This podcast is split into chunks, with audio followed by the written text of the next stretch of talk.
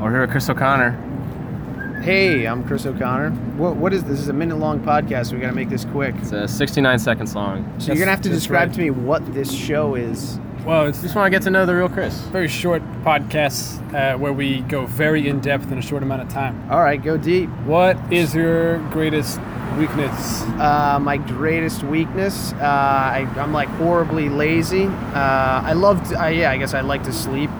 Uh, everything makes me want to sleep. If I eat, I want to sleep. If I get stressed, I want to sleep. So I wind up, uh, I must have been sleeping probably most of my life. Interesting. What's your biggest motivator then? Uh, my biggest motivator is fear. And yeah. That sounds like last greatest minute weakness. panic. What? That also sounds like a greatest weakness. No, is that no, you- because there's plenty to be afraid of. It's like evergreen. That's very that's very valid. Yeah, yeah. What was your biggest It's hard to be childhood fear? hopeful about shit. That's hard to find. First childhood fear you can remember.